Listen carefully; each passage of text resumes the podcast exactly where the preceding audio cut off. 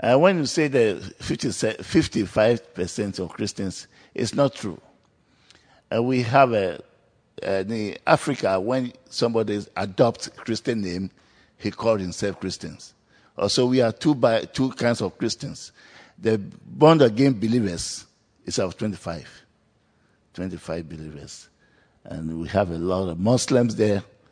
And now the Arabs are bringing the money to Ghana. They are establishing the schools and clinics and giving them food. Because of that, young people are going to the Muslims religion.